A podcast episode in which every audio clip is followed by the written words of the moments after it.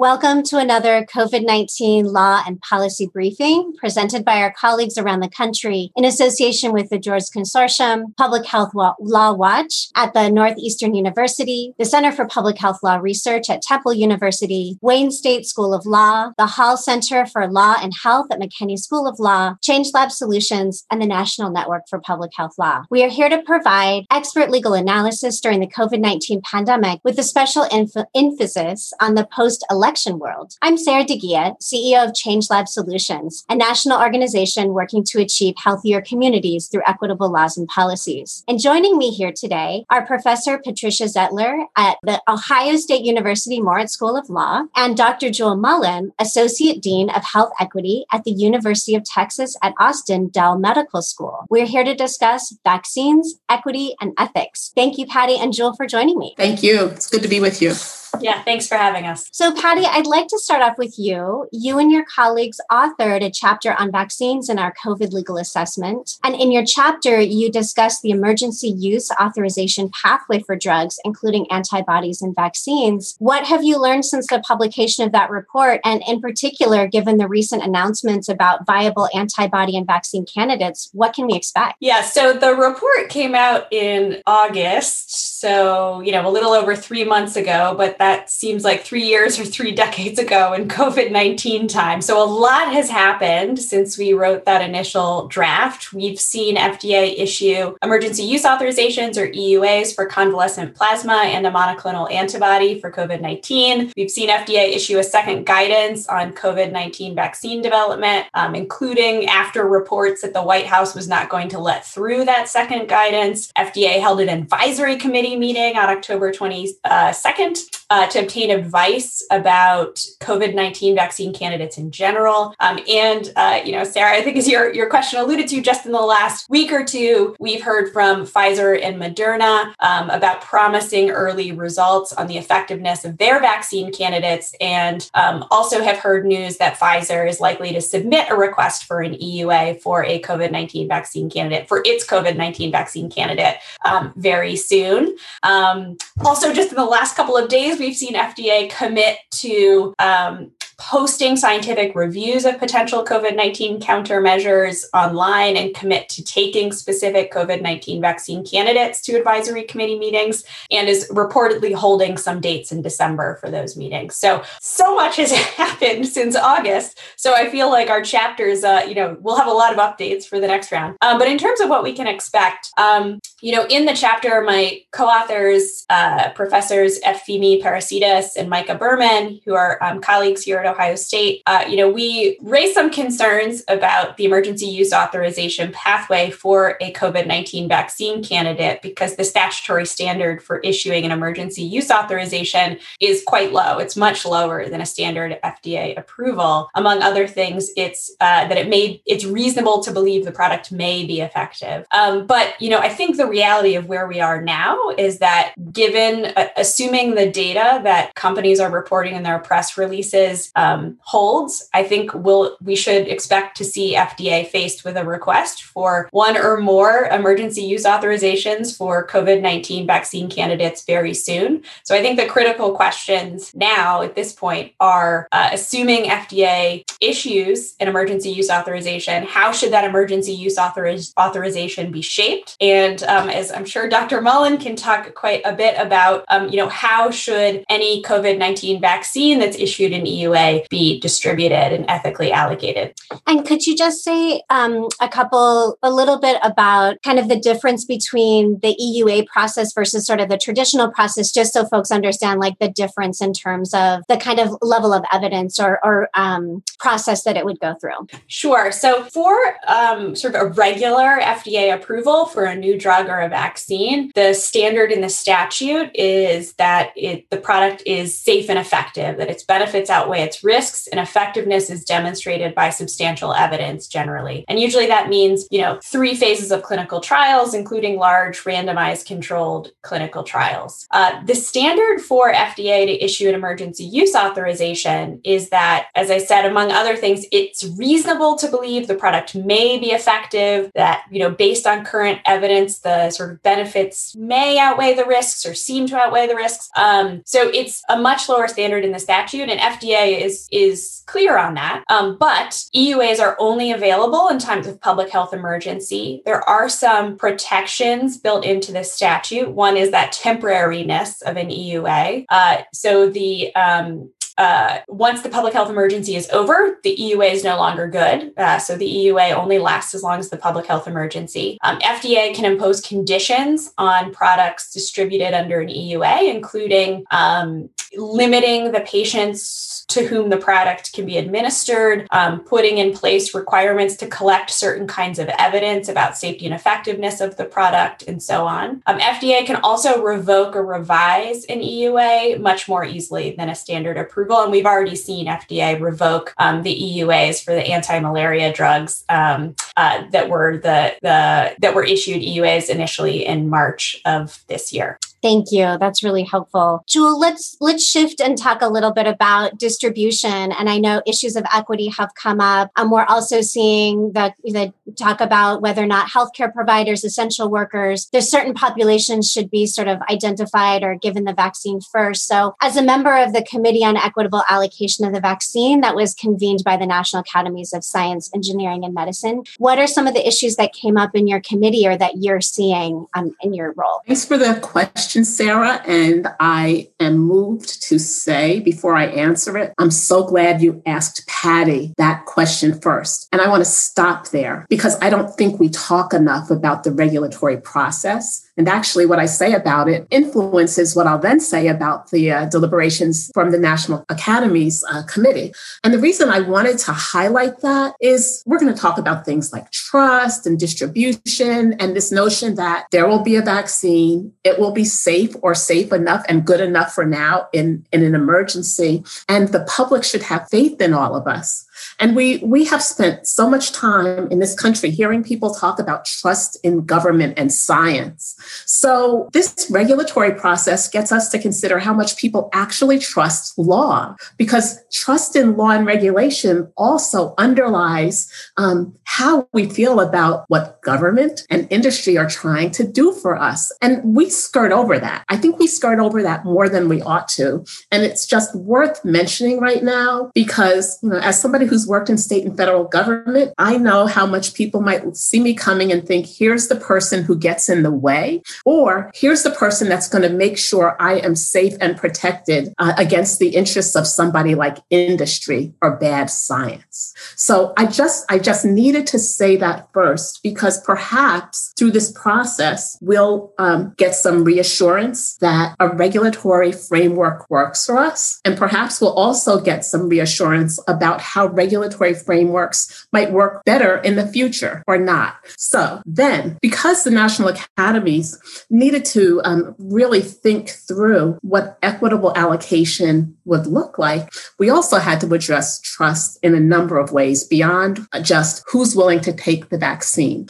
And that gets to trust that the people who create policy at the local, state, or federal level actually have fairness and justice in mind when they think about everybody, no, no matter who they are, and factor that into deliberations around who gets a scarce resource sooner rather than later, knowing that for all that we've talked about, uh, the vaccines being a part of mitigating COVID, while people continue to use masks and wash their hands and keep safe distances, we have too many examples over time of how fairness and equal regard for everyone are elusive. So we wanted to present, to come forward with a science or evidence based approach that led with equity and ethics, words that I think some people glaze over when they hear and think are over, overrated, but that are, are so elusive in conversations. And to help people understand that a notion of fairness is one that can apply to an individual or equal regard to an individual individual, but also applies to big communities or to the public as a whole, so that we could understand that part of taking care of everyone was going to be assuring that those who are out there still going to work every day as healthcare workers and first responders, and those who can't control settings where they live, like nursing homes, are going to be seen as needing to be uh, recipients of vaccines earlier on. Uh, the other the other thing that I would want to underscore um, with, with regard to equity, especially this year, as we have whether or not we wanted to, really needed to think about health equity and racial equity uniquely and together simultaneously, is that equity is a broader concept than just racial equity, and that in the spirit of presenting in this country as part of a global community the notion that some people are more vulnerable than others, we were going to account for risks that in ways that acknowledge that social conditions that impact people often impact people who also are members of racial and ethnic groups. So we very carefully articulated how within any phase um, through which people would get vaccinated, people with the most social vulnerabilities might rise to uh, attention for vaccination sooner rather than later. And Jewel, is that a, a, new, is that like a framework that has been considered before when we've thought about vaccine distribution, or is that relatively new? And is it also in the context that COVID 19 really did lay bare many of the health inequities that were already existing? I would say this was new. And the National Academies um, Committee was convened by CDC and the NIH to undertake the issue of equity first and foremost, knowing that the ACIP, the Advisory Committee for Immunization Practices, is a standing body that regularly advises CDC on vaccines and which populations um, should receive them. And they do that in a way that can take risk and vulnerability in mind, but not necessarily not leading with equity and ethics as their first considerations. So even with H1N1, uh, recommendations for who should get vaccinated first uh, were were guided by understanding that children and pregnant women were among those who were most at risk for for disease and death from H1N1. But that was still more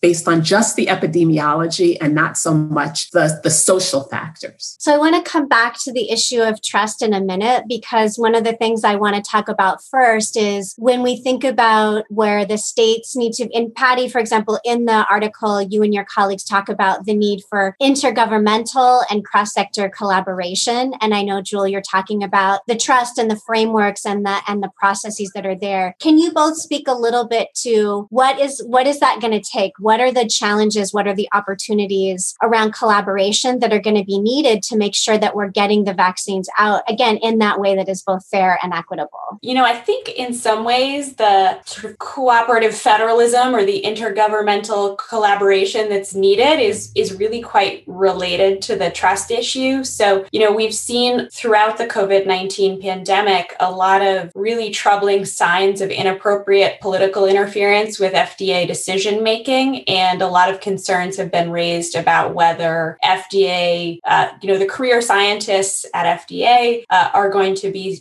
able to make decisions based on their scientific and public health expertise. And against that background of concern about that kind of inappropriate political interference, um, you know, we've seen states become interested in potentially assessing for themselves any COVID 19 vaccine candidate that might, that FDA might issue an EUA for. Um, I guess to be clear, I think FDA has taken some promising steps re- more recently with respect that hopefully will help some of those trust issues and help uh, assure all of us about what kinds of decision making is happening. Um, and those include um, taking seeking advice from FDA's advisory committee on vaccines. Advisory committees are required by law to be public, and that the documents that advisory committees get are um, publicly available. So that's both an opportunity for the agency to get advice from outside experts, but also this really important point of transparency in terms of understanding what data the agency is considering. Um, as I mentioned just yesterday, the commissioner committed to at least making scientific reviews of products that receive EUAs publicly available after the EUAs are issued. Um, you know, I think more could be done, but there certainly are. The agency is taking these steps towards transparency that I think hopefully will help with public trust. But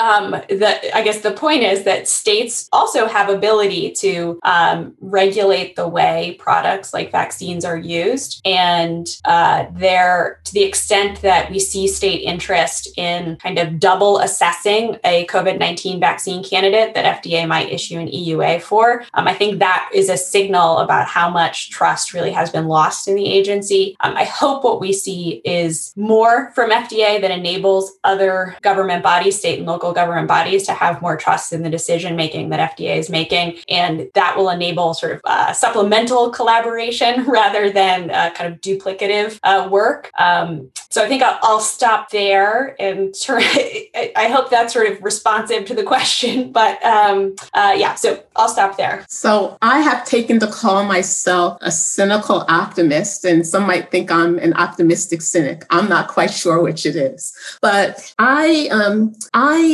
am very clear about a few things. Uh, one of which is that for all the time that we're still going to say we want a coordinated federal response, you know, Patty already said the word federalist. Every state, every governor can do whatever they decide to do anyway. Um, I'm concerned that the, the the I'll say it's a handful right now of states that have decided that they're going to do their own review, maybe sending a message that the elected official has decided they're going to demonstrate for their their constituents that they are really going to make sure vaccine is safe. Um, and then I want to see how many of those governors convene a committee that doesn't have somebody on it that doesn't already come from pharma. And that's not to say that pharma is a bad guy, but all of these systems are so interwoven. I'm not quite sure where the, the totally independent review expertise for any state is going to be that should actually give us more confidence than the, the career and, and some appointed officials that are still at the scientific agencies.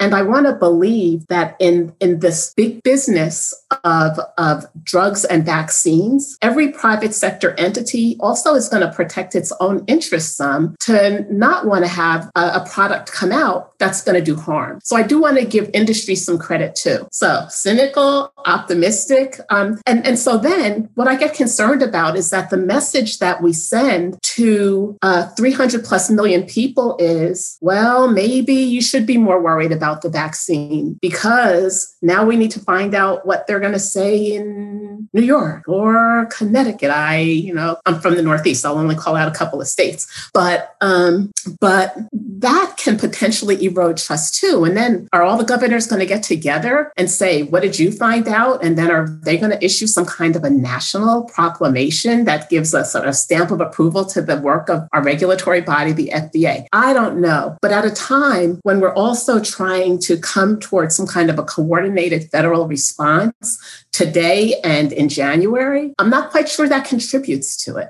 And then I, the upholder of state and local public health, would hope that given that, say, ASTHO, for example, the Association of State and Territorial Health Officials, has called out that maybe they need an additional, states need an additional $8 billion for vaccine distribution. I hope whoever does that review is doing it for free because in this in the context of really tight resource allocation, perhaps those monies could go into further bolstering for the long run state public health, state consumer protection, and other agencies that need to partner with the private sector uh, may, might not be what you wanted to hear, but it's sort of what I'm feeling today. No, yeah. I mean, I go ahead. Sorry, Patty. Oh, I was just going to be say to be clear, I share concerns about states' expertise, and I think the goal really should be enabling FDA to make appropriate public health based decisions about any COVID nineteen vaccine candidate, and helping the states, helping finance the states' distribution efforts. And I don't know what value duplicative state review serves. I also I, I also am worried it sends this message of distrust without adding any value. Um, and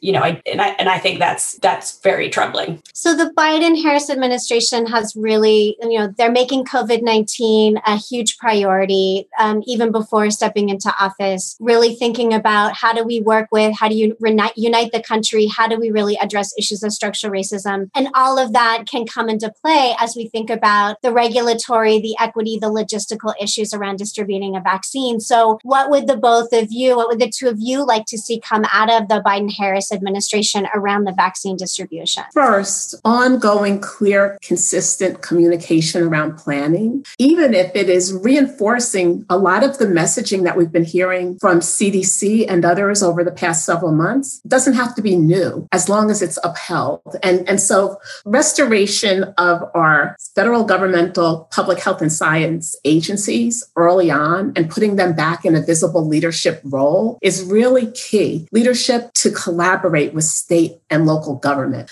The other thing that resonates with me, um, because when I say I'm the Associate Dean for Health Equity, which means I care about everybody, is that the messaging, even in this year, when if we can't finally address racial equity, I don't know when we will, that the messaging has to be that this is really uh, their intention is really to serve the entire country.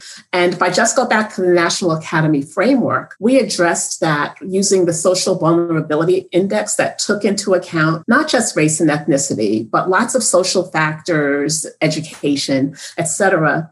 And, and there are examples of how that's used in rural areas, in areas that aren't even that racially and ethnically diverse, because there are so many other social factors that impact people. So the ongoing, ongoing reminder that there are people in every part of this country that need that support and that the needs across states are important and that the Native American populations ought not be forgotten is really key. And then the last thing that I would say is um, maybe we have borders, maybe there are no borders in this world. We're part of a global community. So for them to also step out early on to restore our global collaboration will enhance our standing as we try to improve equity here, but will enhance our contribution to equity across the globe. Patty, any any last thoughts? I mean, I, I, agree with all of that, and I hope that the uh, Biden-Harris administration, as Dr. Mullen said, restores uh, restores the place of of experts in the federal government with respect to public health and science, and you know, including taking the advice of uh, you know experts like the National Academies Committee that Dr. Mullen served on to address these um, you know incredibly important questions about equitable allocation, and I guess throw as much money as possible at the problems, you know, especially the you know engineering problems with respect to how to distribute the vaccine. Like just yeah, yeah. throw money at it. Thank you both so much for spending time with us, for sharing your knowledge and your guidance. This is a critically important issue for us to be able to overcome this COVID 19 pandemic. So, again, thank you. Thank you to my guests and thank you all for listening as well today. Um, for the next few weeks, we will be broadcasting at noon Eastern Time every Tuesday and Thursday. And you can go to at PH Law Watch or search hashtag COVID Law Briefing. The show notes and access to the COVID legal assessment are at www www.publichealthlawwatch.org. And the shows are archived every week by the Week in Health Law podcast at www.twihl.com. The COVID law briefings are produced by Faith Kallick, Summer Brown, and Liz Voiles. We'll see you next time. Stay safe, wear a mask. Thank you.